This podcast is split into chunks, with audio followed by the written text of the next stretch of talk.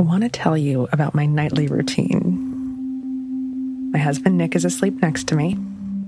That man passes out every night like a bear fatted up on salmon. My kids, a couple of tiny terrorists, are finally asleep. I always know better, but my hand reaches for my phone and I start scrolling through pictures. Seconds later, I'm immersed in a completely different world.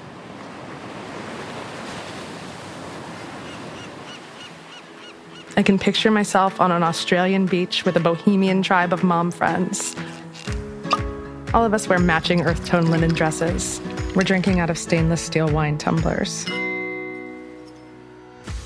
Our gang of feral but so chic children run barefoot on the sand. And our scruffy, yet independently wealthy, husbands surf the easygoing waves. Next scroll. Now I'm inside the house. The clean, white house with kids who don't seem at all like terrorists. They're all dressed in adorable little striped long john pajamas that make them look like Keebler elves or suburban garden gnomes. They snuggle together beneath pearly white sheets.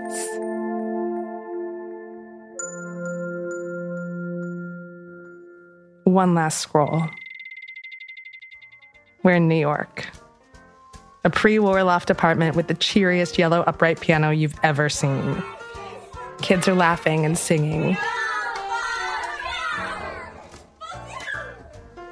They're dyeing Easter eggs and crafting from found materials like empty toilet paper rolls. There's a farmer's market. So much arugula.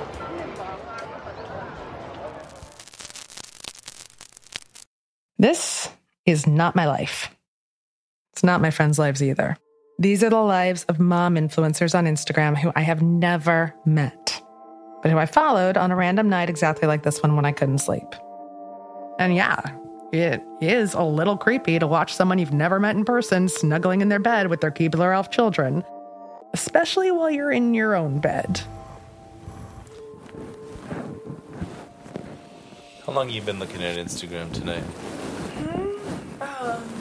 5 minutes. That's a lie. Yeah, more like 55. According to the screen tracker app on my phone, I was on Instagram for 3 hours last night. Uh-huh. You are an addict, my love. What am I addicted to? Kitchens? Instagram. Cool. Let me go shoot up some of this Instagram. That's my husband, Nick. He doesn't use Instagram, and he's not totally wrong. That is time that I could have been reading, sleeping, having sex with my husband, or writing the great American novel, which is actually my job. But I can't stop scrolling and looking at these picture-perfect images of motherhood that could be me if I were just a little more organized, a little more creative, a little less exhausted, if I had a little bit more money, if I were just a little bit better. I like watching mom influencers. I like it because in my desperate moments, holding a screaming baby in the middle of the night, or when my toddler draws what looks exactly like a penis on the wall in permanent marker, I can see another way to be a mom. A way that seems beautiful. And if not beautiful, at least clean and penis-free. The pictures on these Instagram accounts feel like both a path to and the promise of this kind of life. One night about a year ago, I realized something. I had a toddler spread-eagled in the middle of my bed and a baby with her head nuzzled right in my armpit. I was covered in just a little bit of breast milk, a fair amount of pee, and that's when I realized that I could, with just one click, purchase what I needed to be like these women in the pictures. Through their tags and links and the swipe-ups, I could buy their lacy nursing bra, their long-flowing dresses, their sustainable cloth napkins and bamboo forks for toddlers that are very, very good for the earth. I realized that all of these seemingly perfect mothers on social media, they were all trying to sell me something. I didn't need to create my own perfect life. I could buy theirs. And I did. I just got introduced to the Teeny Mix-It, which is a portable blender. I just wanted to thank OXO for sending me this amazing box of toys. Because most of them aren't just toys, full stop. It's God, oh, a whisk. Oh my God. Ooh. This revelation, it changed everything about how I looked at Instagram. I was no longer Dorothy, dazzled by Oz. I'd pulled back the curtain, and I began to see it for the business that it is. Brands are going to bring in more than $10 billion from Instagram this year, $15 billion by 2022. It's a multi-billion-dollar industry. Advertisers and marketers are just increasing more and more of their budgets to the influencer space, to Instagram specifically. Viral Nation gets 50 to 100 emails a week from people who want to become influencers and how they're willing to do anything in the world necessary to become an influencer, and they'll dedicate 24 hours a day. They won't sleep. People got to hustle, right? They're trying to be entrepreneurs on Instagram. They're trying to build their brand. They're trying to market to an audience, and they are showing you things that they have been paid to show you. Instagram. It's an influencer's world, and we're just scrolling through it. This is an 8-part series about the multi-billion-dollar mom-influencing industrial complex, an industry dominated by women and consumed by women that's largely been ignored by the mainstream media. Why? Well, it's a woman thing. If this were an industry run by men, it would be covered over and over again in the business section, not the style section. Who are these women? Why are they doing this? Are their lives really as perfect as they seem? And how do they make money? We'll find out. I'm Joe Piazza, and you're Under the Influence.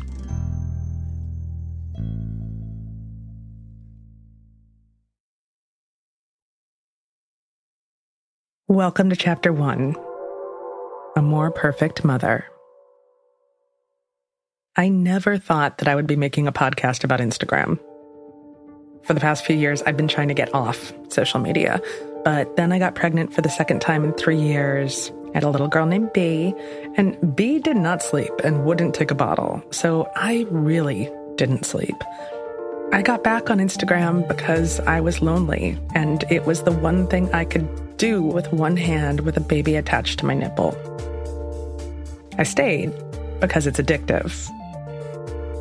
Before I had my adorable little terrorists, I pictured motherhood completely differently. I imagined myself making baby food from scratch, delightful playdates with other new moms that involved a lot of wine, wearing my baby to meetings with my book agent like a little capuchin monkey. Yeah, those dreams were fucking cute. Most days, I feel like I'm failing at pretty much everything. So maybe it's a good thing that there's an entire industry that makes us feel like we can just buy our way out of our perceived failings as mothers. But who are these women making me feel both better and worse about my own life, depending on the day? I think of an influencer as someone who earns money from collaborating with brands to make social media content. And it's someone who pays attention to their audience, is working on carefully cultivating an audience on social media to earn income. Meet Emily Hund. I'm a research fellow with the Center on Digital Culture and Society at the Annenberg School for Communication at the University of Pennsylvania. And I study social media influencers. Emily was one of the first people I talked to when I was trying to report out how influencing works. At first, I was kind of blown away that this is a topic that academics are seriously tackling these days. There's a lot of disagreement, even among, the people involved about who counts as an influencer. A lot of marketers that I've talked to describe it as a blend of art and science when they're trying to figure out who an influencer is, like who counts. The word influencer in terms of social media was actually made an official word in the English language in 2019. Merriam-Webster officially says it is a, quote, person who is able to generate interest in something, such as a consumer product, by posting it on social media. Legally, according to an article from the American Bar Association, an influencer is any person with credibility who can influence the opinions or purchase decisions of others. So the shoppable life on Instagram is this idea that we're presenting our lifestyles in images and in Instagram stories, and that they can be merchandised and monetized pretty seamlessly. Social media platforms, especially Instagram, have enabled shoppability to reach a new height and, you know, sort of become what its proponents like always hoped it would be. Lifestyles that can be merchandised and monetized. Lives that can be monetized. Let's sit with that for a minute. None of this is actually new to me. I was a celebrity journalist for the better part of the 2000s, and I wrote an entire book on how celebrities make money. It's called Celebrity Inc. Back in 2009, I reported on how Charlie Sheen got paid hundreds of thousands of dollars to tweet for Internships.com, how Brad and Angelina made money off their baby pictures, and how Jessica Simpson got paid to lose weight. I learned real early on in my career to follow the money. So let's follow the influencer money for a minute. Let's do a little bit of math. There are plenty of aspiring influencers who lose money. They spend more money trying to be an influencer than they bring in. On the flip side of that, plenty of women have found themselves in the very comfortable position of making between $50,000 and $75,000 a year by monetizing their Instagrams. That is more than the average teacher's salary. Some women even make so much money that their husbands are quitting their own jobs to manage their wives' Instagram brands. These are called Instagram husbands, and we will meet them in a later episode. Now, there are also a small handful of mom influencers who have become millionaires. But it's more interesting if we break this down by post. There is a baseline formula for how much an influencer gets paid for a single post. It's about $100 per 10,000 followers. $100 per 10,000. That means that top influencers, influencers with 500,000 followers, can make $5,000 for a single Instagram post. For one picture. Most influencers post at a rate of once a day. That's the recommended sweet spot. So even if only half of those posts are sponsored, that comes out to a salary of $910,000 a year, just under a cool million. Admittedly, those kinds of influencers are rare. Much less rare are influencers with about 250,000 followers, 250,000. By the $100 per 10,000 follower metric, they could stand to make about $450,000 a year. That salary is very close to the top 1% of income earners in America. The rest of us are just the bottom 99%.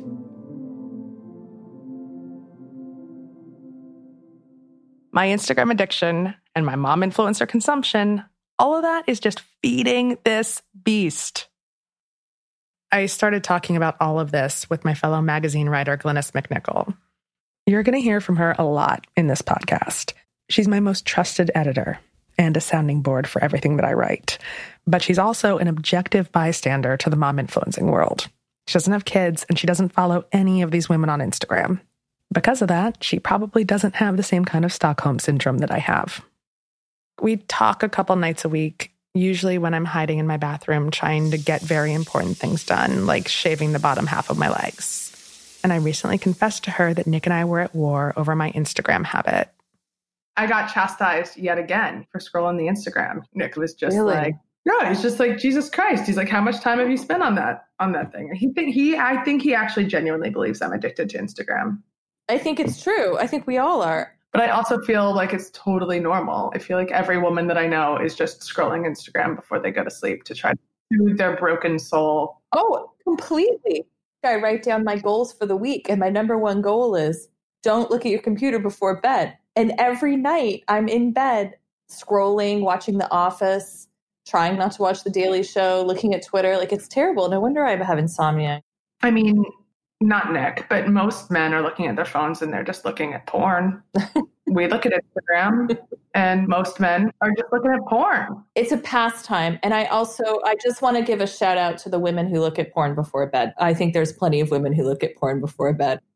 What's interesting to me, though, is once you realize the numbers and you realize that so many people are doing it and that so much money is being generated from it, then it's fascinating that we are leaving like such a huge portion of media not discussed, essentially, or that it sort of operates in the shadows. And well, the question is, are you talking about Instagram right now or porn? I think we have a shifting acceptance or grading system of what is acceptable to whom at what time. And it's not a surprise that the things that appeal to women and bring them comfort or release or satisfaction are largely considered a waste of time. And a frivolous addiction. I can't, and nor I shouldn't, be able to sit there on the couch and just thumb through porn and be like, hey, honey, I'm just looking at porn. But you can do that with the lifestyle porn, right? There's zero negative stigma around its consumption. And I wanted to just lend a little bit of that stigma from porn onto this lifestyle porn. I wanted people to just think about it differently. That is Mike Thayer. Mike's a blogger and an author who lives in Utah. In 2017, he wrote a blog post that compared mom-influencing posts on Instagram to porn. And like porn, this industry generates billions of dollars in profits. And like porn, the question of who's earning that money feels a little shady and secretive. And a lot of the time, I feel like some of the women with these influencer accounts are performing motherhood for their audience. I came up with this article that I published called Utah Lifestyle Porn Capital of the World. I thought it would hit a nerve, and it definitely did. One of the things I thought was interesting was not just the presence of people from my religion and my community. And when I say community, I mean like my high school, but the prevalence. When Mike talks about his community, he's talking about his Mormon community, members of the Church of Jesus Christ of Latter-day Saints. They weren't just present in the mommy blogging community, but they like dominated it. They were like some of the most successful people, and there are a lot of them. So I thought that was weird. You know, I come from a religion that espouses the importance of charity and humility and to avoid vanity. And so all of this stuff came together. I was like, okay, it's curated for maximum allure and addiction. It gives people feelings of inadequacy. I was like, where have I heard all this stuff before? Oh, yeah, I've heard it in church about porn. I was like, this is porn. Is it strange and a little uncomfortable for a man to have an opinion about sites run by women and mostly targeted to women? Is it fair? Well, Mike says his main concern was the effect these Instagram accounts would have on the women in his family. The thought that my daughters or my wife or my 20-some-odd nieces, I come from Utah, would feel inadequate about their beauty or their style or their future spouses for a second because of something they saw on some influencer's Instagram post, it makes me physically ill. Now that I say my daughter is 13 and a lot more influenced than she was, you know, back when I wrote this article, I'm terrified of it. Absolutely terrified. Dads being terrified for their daughters is nothing new. 60 years ago, dads were terrified that just watching Elvis on TV would get their daughters pregnant. But given how popular this content is, I understand his concern. And he's got a point. I clearly have a different life than Mike. But when I started to examine my Instagram feed like a journalist instead of a fan, I realized that more than half of the mom influencers that I follow on Instagram are Mormon women or are former members of the LDS Church. These include Love Taza, Hey Natalie Jean, and Design Mom. When we come back, we're going to explore how the Mormon moms became patient zero of the mom-influencing industrial complex.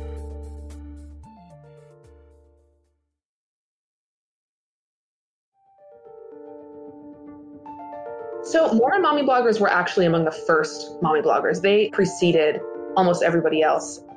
That's Catherine Jeezer Morton. She's a PhD candidate in sociology at Concordia University, and she studies, of all things, mom influencers. So Mormon moms are encouraged to keep a lot of records of their family's growth and, you know, just milestones and all that, scrapbooking type thing. So there was always a practice within Mormon domesticity of like taking pictures and making these special documents. So blogging was really like a natural next step when blogs became accessible. Like Mormon moms were like, sweet, we're going to blog now. So that's how they started. It was an outgrowth of existing practices that the community had. certain corners of the internet refer to the Mormon mom blogging and influencing community by the nickname the Blogger Knackle. And it has been encouraged from on high. Let's rewind a little bit to April 6th, 1830. This is when members of the Church of Jesus Christ of Latter-day Saints believed that the Lord gave a command to one of their founders, Joseph Smith. Behold, there shall be a record kept among you. Now fast forward. A 2007 commencement address to the graduating class of Brigham Young's Hawaii campus. It's by church elder M. Russell Ballard. He's the acting president of the Mormon Church's Quorum of 12 Apostles. May I ask you to join the conversation by participating on the internet, particularly the new media, to share the gospel. Most of you already know that if you have access to the internet, you can start a blog in minutes and begin sharing what you know to be true. I think a lot of these moms were like, okay, well, I'll just tone down the religious dimension so that, you know, I appeal to more people, because people were there for the aesthetic. They loved the kind of, I guess, the cuteness. Mormon mom influencers look better than me. They look way happier and brighter and more energetic than I do. They don't look exhausted. Maybe it's because they had their kids so young and did not suffer from the same decades of drinking and smoking before having their children. Their hair is bouncy, their skin's shiny. My pores are still clogged with the nicotine from all the cigarettes that I smoked from age 19 to 29. I will never, ever, ever look as perfect as a Mormon mom influencer. It helps to be a young mom, right, in terms of the visuals. And so it really requires this discipline, this kind of incredibly rigorous discipline, this kind of social discipline that I think is like, it blows my mind. Part of me freaking loves the Mormon mommy escapism. The picture-perfect lives filled with DIY crafts and nut-free pastries. True story, my son's school took a picture of a chocolate bar in his lunch the other day with the caption, "Is this a nut?" It was a nut. It's a nut-free school. And I failed at lunch. The Mormon moms' lives look so much less messy and complicated than mine. They seem to have the one thing that I want more of. Time. They seem to be able to enjoy motherhood with 3 times the kids that I have. And maybe that's because the Mormon Church places a value on motherhood.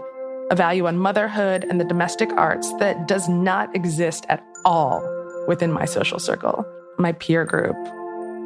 They've told me that my career and professional success are way more important than anything I'd ever do in my home. Being a mom and being a good mom are like an underappreciated side hustle in my world. Maybe that's why I'm so attracted to the Mormon mom accounts. And I am not the only one. Women who were raised in the Church of Jesus Christ of Latter-day Saints, we come from a long line of homemakers and women who are brilliant and creative and intuitive. And so many of us grew up as the children of stay-at-home moms who did things really well. They used all of the intelligence that many other women were putting into the workforce and all the creativity and did it in their home and created some really incredible traditions and systems that really are successful and inspirational. That's Brooke Romney. She is not related to the other Mormon Romney. She's a mom, a blogger, and an influencer. The kinds of images that Brooke and her friends post are inspirational to me, and also to the millions of other women who follow their accounts. I can't turn away from women with 5, 6, 7, 8 children. I want to know everything about them, their life hacks for keeping a clean house. And who made your bed? I did. Yeah, can you show me how? Show me how. Taking long trips with a basketball team of kids, cooking dinner for 3 different stages of toddlers. Chocolate bean, peanut butter cup oatmeal. I eat this almost every day. It's from the winter meal plan. Looking at their perfection can be inspiring, because if they can do it with 8 kids, then I could definitely do it with 2. Today I am talking to you about summertime is more than screens, finding a happy balance with your tweens and teens. I thought that I could share how our family composts. I thought it could be helpful. I always want to be helpful. I think it started as, you know, these are some things that really work well for our family. And then, like any smart capitalist, they use that as a springboard for making money. And they had a great idea and a following, and then turned it into a profit. I think we should be celebrating the fact that these women are creating incredible content with hundreds of thousands of followers, and they're being paid for doing a job well done. Content creation is serious business, and you know that. To create something that's worthy of people coming back to or even stopping their scroll takes a lot of talent. And so I do think that women should be paid for doing things that add value to other people's lives. They're essentially benefiting, profiting off the unpaid labor of motherhood. It's fucking brilliant. But that idea, that is where we start to get to the really interesting part of this world. Yes, consumers like me are being manipulated by ads that prey on my insecurities as a crappy mother. But this is also an industry that allows women to thrive, that allows mothers to thrive, that allows mothers to make money, to support their families, to empower themselves in a world that doesn't do a goddamn thing to help women do that. I didn't coin that idea. The expectations on women are just out of control. We're doing 3 hours more childcare a week in our lives, and we're also working more, and we're also working full time. That very passionate woman, that is Liz Lenz. She is one of the most astute social commentators and writers on motherhood of our time. I'm giving her that title. She also started out as a mommy blogger because it was the only media job she could get while raising her kids in Iowa. Now she does a lot of other things, including writing articles for very fancy magazines and writing books. But Liz did write a piece about mommy bloggers for Topic Magazine where she said, quote, "Finding your brand has become a punchline, but it's also a way to profit off the exhausting unpaid labor of motherhood." I called her to talk about that, about how hard most mothers are working and not getting paid for it. So no wonder women break and say, you know what, peace out on this. I'm going to take my kids to the park, take a couple pictures of it, and earn some money that way. A woman who can make money, who can innovate and find a way to make money gets power and gets freedom in a way that is so primal and so necessary. Studies show women are working more than they ever have before, earning, well, until the pandemic, earning more than they had before, and doing more childcare than women did in the 70s.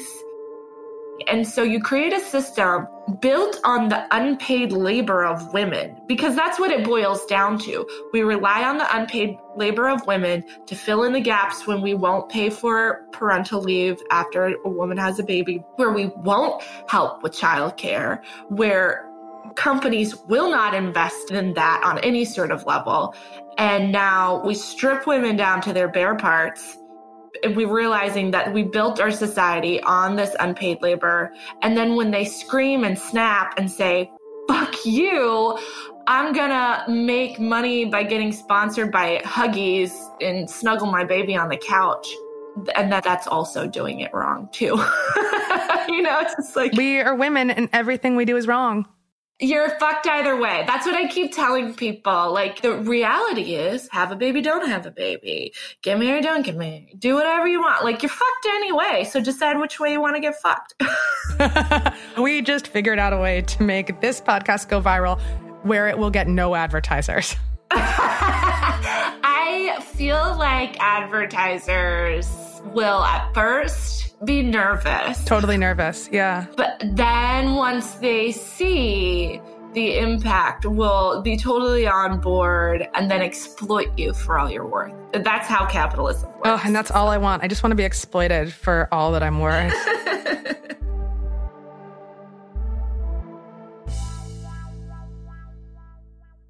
Even amidst a global pandemic, the influencing industry is only expected to grow more lucrative. There's 100% growth in the mom influencing category year over year. As my college career counselor would have told me a lot of years ago, it's a good job in a growth industry. I would like a good job just about now. Steady jobs feel way harder to come by these days. even when you have a really successful career behind you. I used to make magazines and websites. Then I used to write for magazines and websites. That kind of content has been decimated in the past 10 years. I don't know who they're fooling. In order for me to make what a mid-tier influencer makes on a single post, I'd have to write about a half dozen 1,000-word articles for a website of a magazine. 90% of writers that I know are scrambling to figure out what the hell they should do next. Some of them are becoming doulas or Uber drivers. This right here is the very definition of precarity. Here's Emily Hund again. In this time where jobs and careers are less certain than they once were, personal branding has emerged as an answer to that. If you can cultivate this public brand and sort of sell yourself to the world, you'll be okay. In a country that's stripped away nearly all of our safety nets, even as jobs are lost by the millions, most people are trying to figure out how to survive, especially working mothers. And especially right now. According to a study from Pew Trusts, women are 3 times as likely to lose their jobs than men because of the pandemic. Hearing that reminds me how throughout history, women have consistently been set up for failure.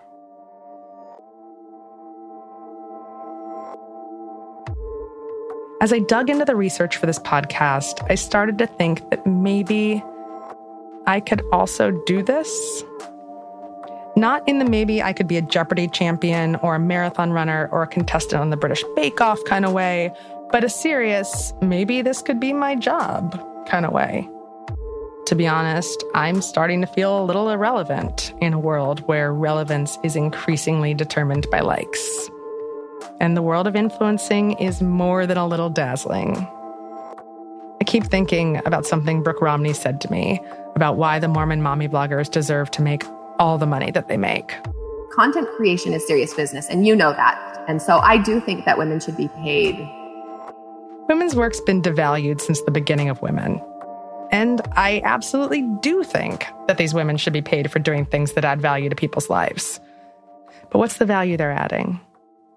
And why can't we turn away from them? Who are these women, really, behind their filters? What are their lives actually like? And if this is the future of content, the natural progression of glossy magazines, is it possible that this is exactly what I should be trying to do next? So is this the end of the story? Do you feel like your curiosity has been satisfied? No, Glynis, not even a little bit. This is just the beginning. I'm going to report the hell out of it. I find that very shocking, Joe Piazza, author of many books, editor of many magazines, host of many podcasts. And I'm good at making content. I can report this, and I can also try it out. Because to me, being an influencer seems like a pretty low bar for content creation. I don't need to research a 10,000-word article. I don't need to do 10 interviews. I'm just going to take a picture and write a caption. Famous last words. I think anytime we think something is easy money, it's the answer is think again. But we're going to find out because you have very cute kids. You influence me every day. You influence me too. As I attempt to cross over from purchaser to seller, we'll find out if I can be paid to try to be a more perfect mother.